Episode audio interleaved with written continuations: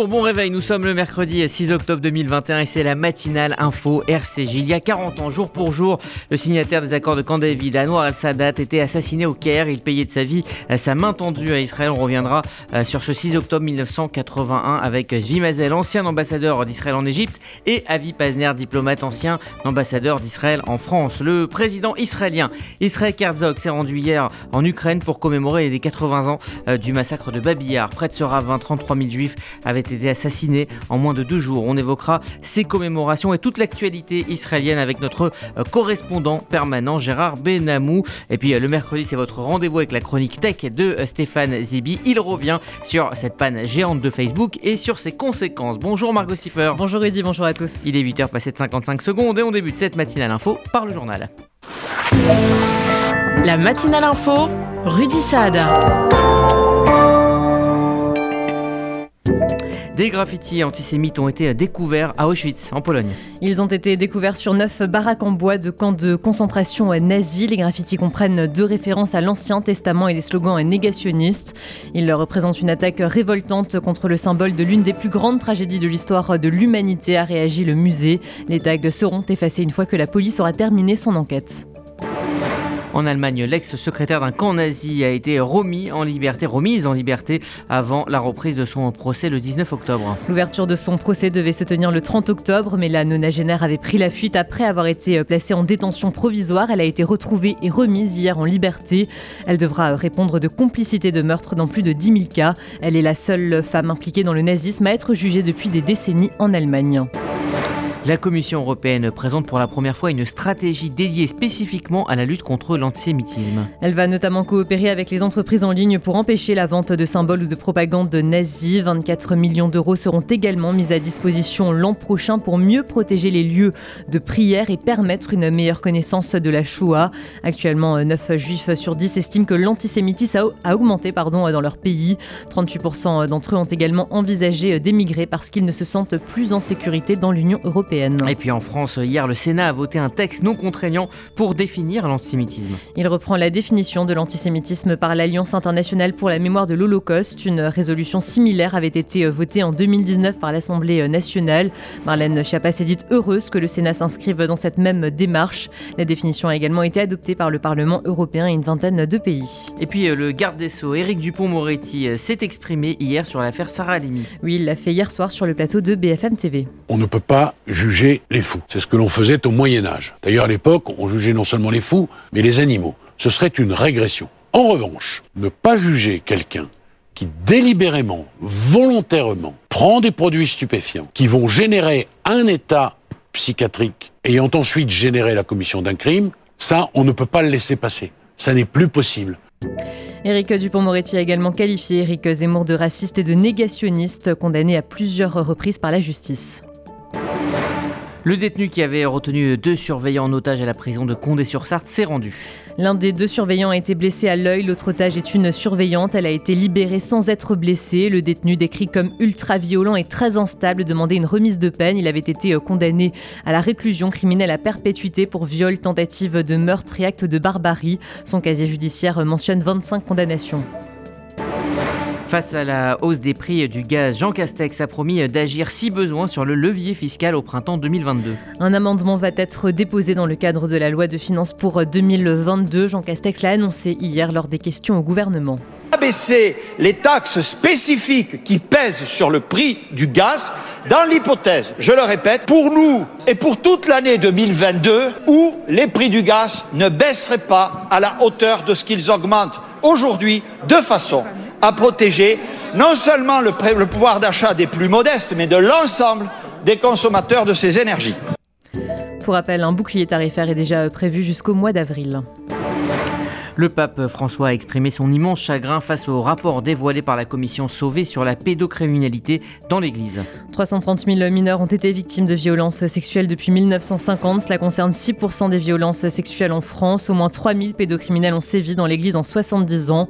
Le nombre de violences a connu un pic dans les années 50 à 60. Il a ensuite diminué dans les années 70 à 90 avant de se maintenir à son niveau. Jean-Marc Sauvé, le président de la commission, s'est exprimé à l'issue de la parution du rapport. L'Église n'a pas fait suffisamment attention. Quand elle a été informée, elle n'a pas pris les mesures rigoureuses qui s'imposaient. Et dans certains cas, on est allé au-delà. L'Église a protégé les agresseurs de manière un peu inconsciente dans certains cas, de manière aussi délibérée dans d'autres cas. La commission plaide en faveur de l'indemnisation des victimes. Elle juge cette option préférable à un allongement des délais de prescription fixés à 48 ans.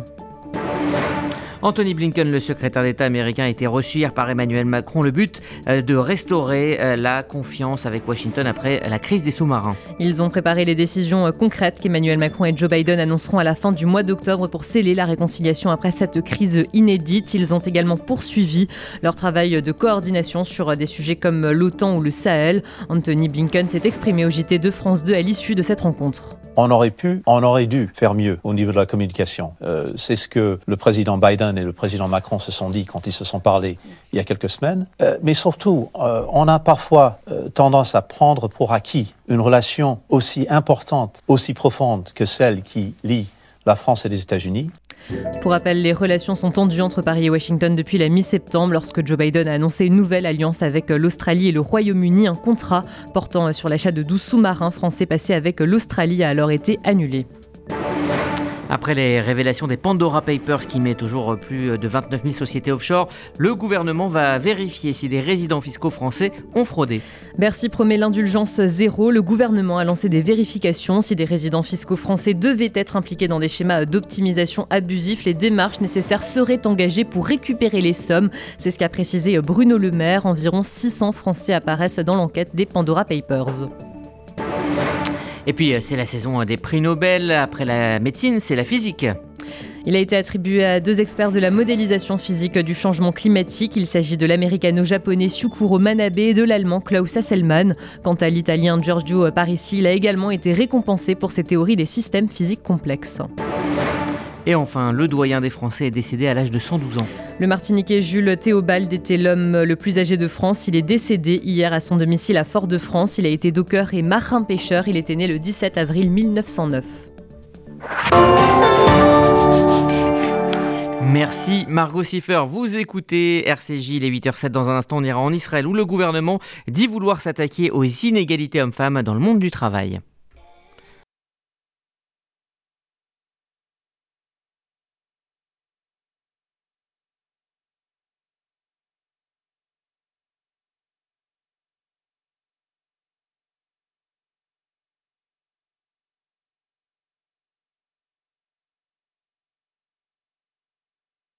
Facilitera toutes vos démarches. Sonigo Déménagement Groupe Fidi au 01 76 54 92 92 01 76 54 92 92 ou sur le www.sonigo.eu. Le Centre d'art et de culture présente Le mythe Napoléon, une soirée débat pour faire toute la lumière sur la personnalité d'un homme hors du commun qui a entrepris l'assimilation des Juifs de France. Avec nos invités, le rave Raphaël Sadine, l'historienne Rita Hermont-Belot et Arthur Chevalier, commissaire de l'exposition Napoléon. Le mythe Napoléon, jeudi 7 octobre à 20h à l'espace Rachi, Paris 5e. Réservation sur culture-juive.fr. Martine Agenès, responsable du pôle legs et donation, Magen David Adam France. Votre patrimoine est le résultat de toute une vie de travail. Le MDA est une organisation dont l'unique vocation est de sauver des vies en Israël. Léguez tout ou partie de votre patrimoine au Magen David Adam. Donnez à votre legs un sens et une pérennité au service de la vie. En toute confidentialité et pour vous guider dans votre démarche, appelez Martine Agenès au 01 43 87 49 02. MDA France, association au service de la vie.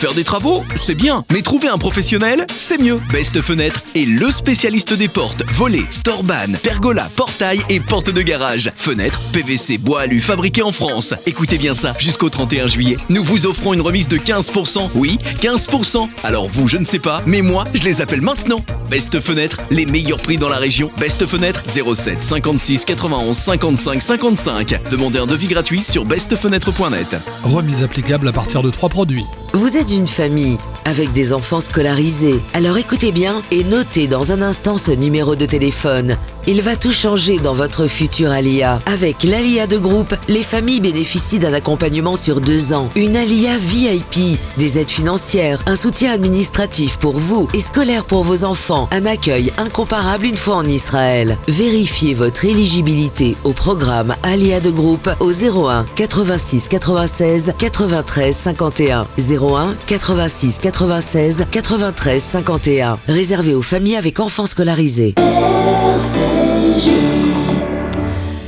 C'est le massacre qui incarne ce que fut la Shoah par balle, celui de Babillard, où 33 771 juifs avaient été froidement assassinés les 29 et 30 septembre 1941. Bonjour Gérard Benamou. Bonjour Rudy, bonjour à tous. Vous êtes notre correspondant permanent en Israël. Le président israélien Israël Herzog était euh, hier en Ukraine pour commémorer cet épisode de la Shoah. Oui, il y a dans la mémoire israélienne des blessures qui ont beaucoup de mal à se refermer, dont il n'est pas question de se débarrasser par respect pour ces milliers de juifs, parents, enfants, grands-parents et amis qui ont disparu dans le gouffre monstrueux de la Shoah.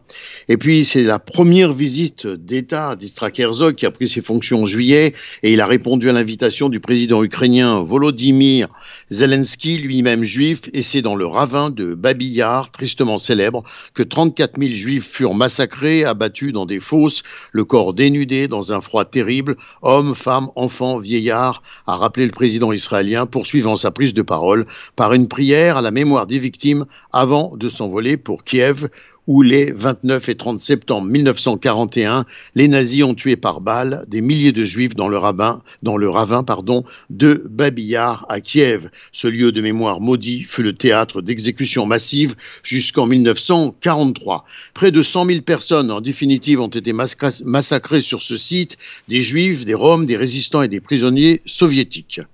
Alors le président Herzog euh, participera à une cérémonie officielle aujourd'hui aux côtés du président ukrainien, mais aussi euh, du euh, président allemand Frank-Walter Steinmeier. Le président israélien a prévu également d'inaugurer un mémorial de la Shoah en construction à Kiev et de rencontrer des membres de la communauté juive locale. L'Ukraine est un terrain difficile pour la mémoire juive. Il est associé pour les Israéliens au souvenir des pogroms et de massacres antisémites. Alors cependant, il y a eu quelques étincelles d'humanité qui vont être soulignées, notamment des Ukrainiens euh, qui ont sauvé des Juifs. Oui, parfois même au péril de leur vie. 2659 Ukrainiens ont été reconnus justes parmi les nations par le mémorial de la Shoah à Yad Vashem à Jérusalem. On part maintenant aux États-Unis où euh, un nouveau euh, retard dans le versement de l'aide américaine d'un milliard de dollars à Israël euh, est donc arrivé pour donc ce réassort dont on parle énormément du dôme de fer israélien. C'est un sénateur républicain, Paul Rand, qui a bloqué cette fois la procédure d'aide à Israël par les États-Unis, des fonds qui devaient être approuvés par le Sénat à l'unanimité après leur adoption par la Chambre à une majorité écrasante, se trouvent désormais bloqués Conséquence, ce qui devait se passer d'un débat récolte un vote officiel et une nouvelle procédure, puisque Paul Rand s'est opposé à la législation en exigeant que l'argent destiné à Israël soit prélevé dans les 6 milliards de dollars figurant dans le projet américain d'assistance à l'Afghanistan. Le Sénat se trouve soudain dans une impasse. Cependant, après son approbation, le projet de loi sera présenté au président américain Joe Biden, lequel s'est engagé à le signer. On parle d'un tout, autre sujet. On repart donc en Israël. C'est un abcès euh, politique qui dure hein, depuis euh, plusieurs mois et qui pourrait connaître une, une accalmie. C'est le cas de Sheikh. Pardon.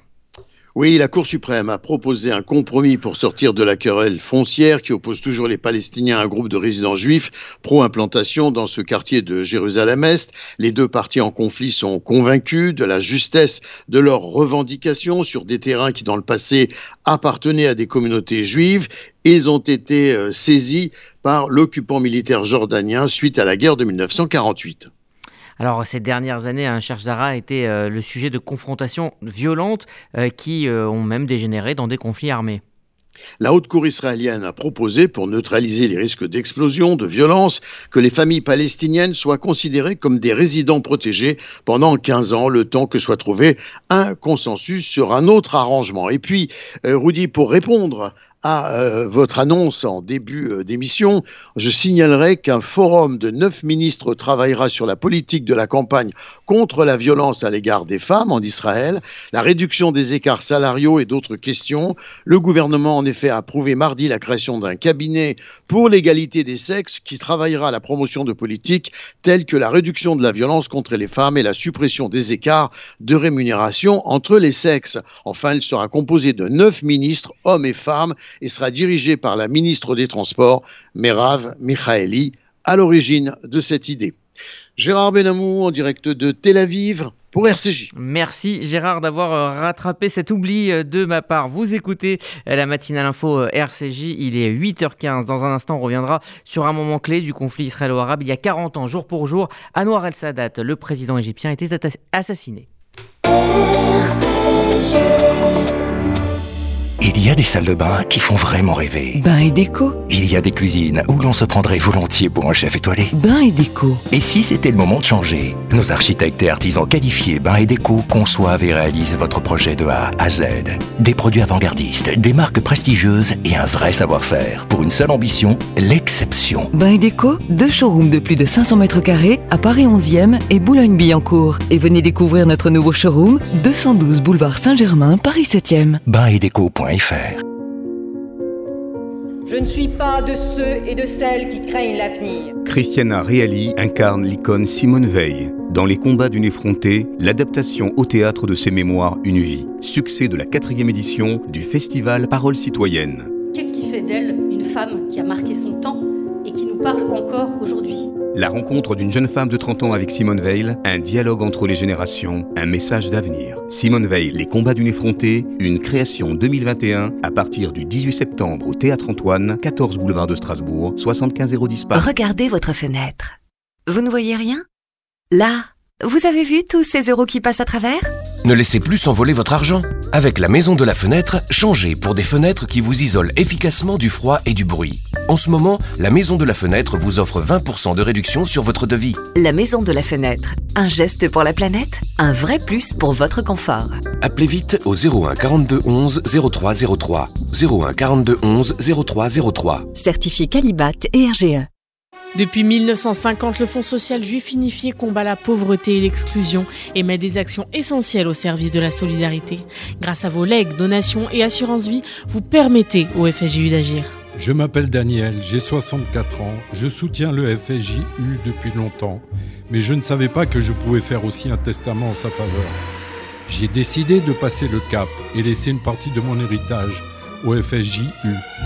Ce geste donne un sens à mon engagement. Pour toute information, contactez Elena Atias au 01 42 17 10 55. 01 42 17 10 55. C'était il y a 40 ans jour pour jour. Anwar el-Sadat, président de la République arabe d'Égypte, était assassiné lors de la fête nationale du pays par des membres du djihad islamique. Il payait de sa vie le fait d'avoir pris le chemin de la paix avec Israël. Récit d'Églantine Delalleux. Nous sommes le 6 octobre 1981 et au Caire, un défilé célèbre le 8e anniversaire de la traversée du canal de Suez, une opération qui a permis à l'armée égyptienne de reprendre une petite partie de la péninsule du Sinaï depuis Israël au début de la guerre de Kippour. Avions Mirage, chars et camions de troupes défilent donc sous les yeux du président Sadat, mais un des camions contient quelques membres du djihad islamique égyptien. Sous la menace d'une arme, le chef force le conducteur à s'arrêter et sort du véhicule afin de s'approcher vers Anwar el-Sadat. Il lui jette alors des grenades. Au même moment, trois autres assassins sortent du camion et tirent toutes leurs munitions dans les tribunes. Sadat, touché, succombe à ses blessures quelques heures après à 62 ans. Dix autres personnes sont tuées et 28 sont blessées. Les assaillants sont arrêtés et purgent trois ans de prison. Ils justifient leur acte par leur opposition à la négociation de paix entamée par Sadat avec Israël. Quelques années auparavant, en novembre 77, Sadat était devenu le premier dirigeant arabe à effectuer une visite officielle dans l'État hébreu afin de rechercher un accord de paix avec le premier ministre israélien de l'époque, Menachem Begin. Les accords de Camp David seront signés un an plus tard entre Sadat et Begin, une initiative qui leur vaudra le prix Nobel de la paix, mais le rapprochement avec Israël est loin de faire l'unanimité dans le monde arabe et coûtera la vie au leader égyptien. Anwar el-Sadat est aujourd'hui enterré au Caire, au mémorial du soldat inconnu. Églantine Delalleux. pour en parler, nous sommes maintenant en ligne avec euh, Zvi Mazel, ancien ambassadeur d'Israël en Suède, en Roumanie, mais aussi et surtout en Égypte. Bonjour.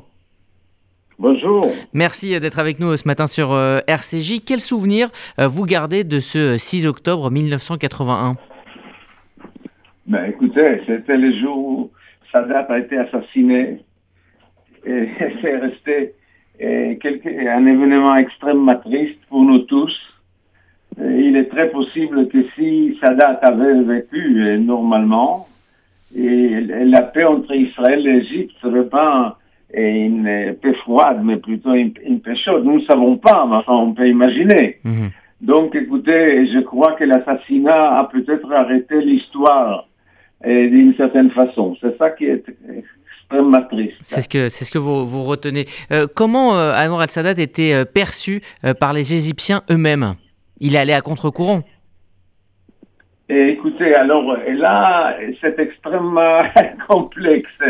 D'une seule part, finalement, les Égyptiens voulaient la paix et il leur a donné la paix après avoir gagné, selon la version égyptienne, la guerre contre Israël, mhm. n'est-ce pas? Il appelle ça le, passage des, canal de Suez et le bourg Lazim, donc les, les passages énormes, formidables, etc., etc mais lui-même comme personnalité politique a été controversé et il y a eu beaucoup d'opposants. Lui-même n'était pas sûr ce qui allait arriver. À un moment donné, quelques mois avant son assassinat, il a arrêté à peu près 1500 personnes de, toutes les formes d'opposition qui existaient, mais il n'était pas arrivé jusqu'à jusqu'à euh, la celle des frères musulmans qui l'ont tué malheureusement. Eh bien, donc c'était nous étions là, l'ambassade était là depuis déjà euh, quelques temps et on voyait ça d'une façon triste, comment lui qui a fait la paix finalement avec Israël n'arrive pas à, stabiliser l'Égypte et puis euh, voilà c'est arrivé. Eh bien merci Zvi Mazel d'avoir euh, témoigné ce matin sur l'antenne d'RCJ. Nous accueillons maintenant Avi Pazner, ancien ambassadeur d'Israël en France. Bonjour. Bonjour Rudy. Bonjour, merci d'être avec nous euh, euh, ce matin, Vipasner. Euh, en quoi l'assassinat de Sadat a, modifié les relations israélo-égyptiennes? Zvimazel disait il y a un instant qu'on aurait pu avoir une paix chaude s'il s'il était resté au pouvoir. C'est une des possibilités, on ne le sait pas évidemment, puisque c'est une hypothèse. Mais il est vrai que celui qui lui a succédé, le président Moubarak, a adopté la même ligne de conduite envers Israël, mais peut-être euh, sans la chaleur personnelle que Sadat ressentait euh, vers cet euh, accord de paix qu'il voyait un peu comme son bébé à lui, qu'il avait travaillé dessus avec Menachem Begin pendant deux ans à Camp David et, et des négociations directes et indirectes. Donc, c'est très possible que la paix aurait été plus chaleureuse. Mais quand même, je dois noter que l'assassinat même de Sadat démontre qu'au sein du public égyptien, il y en avait beaucoup à qui cette paix ne plaisait pas. Et donc, il est, il est possible que lui aussi ait dû atténuer par la suite euh, cette euh, chaleur des relations entre Israël et l'Égypte. Mais nous sommes contents aujourd'hui, Rudy, 42 ans après la signature euh, des accords de paix, il y a deux jours, pour la première fois, nous avons ouvert une ligne directe, le Caire Tel Aviv avec Egypt Air. Pour la première fois, ça a pris 42 ans. Donc, ça démontre que la paix, elle est là, elle est ferme, elle est là pour rester c'est une, euh, je dirais même un intérêt commun. Euh, est-ce que vous pensez justement que euh, ces accords d'Abraham récemment signés vont finalement compléter et terminer les accords précédemment signés avec l'Égypte, mais aussi avec la Jordanie? Euh, bien sûr, cela aide beaucoup. Vous savez, quand l'Égypte avait signé son accord de paix, c'était le seul pays arabe et ils avaient été octrocisés, boycottés par beaucoup de pays arabes ont rompu leurs relations diplomatiques avec l'Égypte. Et l'Égypte était complètement isolée. Et c'est petit à petit qu'elle s'est redressée au sein du monde arabe. Bien sûr, la paix avec la Jordanie a aidé. Les accords d'Abraham encore plus. Parce que maintenant, vous voyez, vous avez six ou sept pays au sein de la Ligue arabe qui ont des relations de paix avec Israël. Donc oui, euh, cela aide l'Égypte énormément et cela peut aussi expliquer peut-être le réchauffement des relations dernièrement entre euh, l'Égypte et Israël. C'est pas encore euh, idyllique, mais vous savez, beaucoup mhm. de touristes israéliens se rendent en Égypte, dans, dans le Sinaï, sont très bien accueillis. Bennett et Assisi se sont rencontrés pour la première fois depuis beaucoup d'années qu'un président mhm. égyptien rencontre un Premier ministre israélien. Donc oui, il y a maintenant un réchauffement et je pense que c'est aussi grâce aux accords d'Abraham. Merci Avi Pazner, ancien ambassadeur d'Israël euh, en France. Merci à vous d'avoir pris le temps de répondre à, nos questions euh, ce matin. Vous écoutez RCJ, il est 8h25, l'heure de retrouver la chronique tech de Stéphane Zibi consacrée à la panne Facebook. Facebook et ses applications phares, Instagram, Messenger et WhatsApp ont connu une panne dans tous les pays ce lundi 4 octobre, empêchant des milliards d'utilisateurs d'avoir accès à ces applications. Celle-ci a duré longtemps, une éternité pour certains, plus de 6 heures, avec un retour un peu chaotique où Facebook, puis Instagram, puis WhatsApp se remirent à marcher, mais au ralenti avec à première vue des contenus manquants sur Facebook. Les causes de l'incident ne sont pas à l'heure où je vous parle clairement expliquées. Elles seraient liées à une mise à jour ratée de tables de routage réseau utilisant le protocole BGP. Ce qui explique la disparition du nom de domaine facebook.com et des services liés comme Instagram, Messenger ou WhatsApp, mais aussi expliquerait l'arrêt de tous les outils professionnels internes comme les emails ou plus surprenant la désactivation des badges des employés du groupe. Tout ceci a eu comme conséquence de voir des millions de réactions sur Twitter qui est devenu pendant ces quelques heures le refuge de tout Internet où l'on pouvait s'exprimer. Les conséquences financières aussi ont été importantes. Le cours de bourse de Facebook a chuté de plus de 5%, faisant perdre à son fondateur président, Mark Zuckerberg, plus de 7 milliards de dollars. Cette panne vient quelques jours après la découverte que plus de 1,5 milliard de comptes Facebook auraient été piratés. La base de données dont il est question contiendrait des noms, des mails, des relevés de localisation, des numéros de téléphone ainsi que des informations concernant l'identité de genre de plus de la moitié des comptes Facebook dans le monde. Autant dire que ce fichier serait immense. Les méthodes pour extraire des données sur Facebook sont cette fois-ci plus artisanales qu'un classique piratage de bases de données, car celles-ci ont été récupérées en faisant du scrapping. Le scrapping est une méthode informatique consistant à collecter des données sur une page web grâce à un script, c'est-à-dire à un programme conçu pour effectuer une tâche précise que l'on peut rendre répétitive. Ainsi, plus de 1,5 milliard de comptes ont pu être accessibles, être aspirés mis en vente. Même si ces deux événements n'ont rien à voir l'un avec l'autre, cette accumulation malheureuse nous invite à réfléchir sur notre utilisation de ces applications et le contrôle de nos données. Avec cette panne, je me suis aperçu moi-même d'une chose que je n'aurais jamais cru avant d'écrire cette chronique. Je souhaitais que celle-ci dure longtemps, très longtemps. Il est même dommage qu'elle n'ait pas duré assez longtemps pour que chacun puisse vraiment réaliser qu'on peut parfaitement se passer de Facebook. Le lanceur d'alerte Edward Snowden, lui, s'est réjoui de l'arrêt des réseaux sociaux Facebook, Instagram et WhatsApp et a parlé d'un jour radieux pour le monde.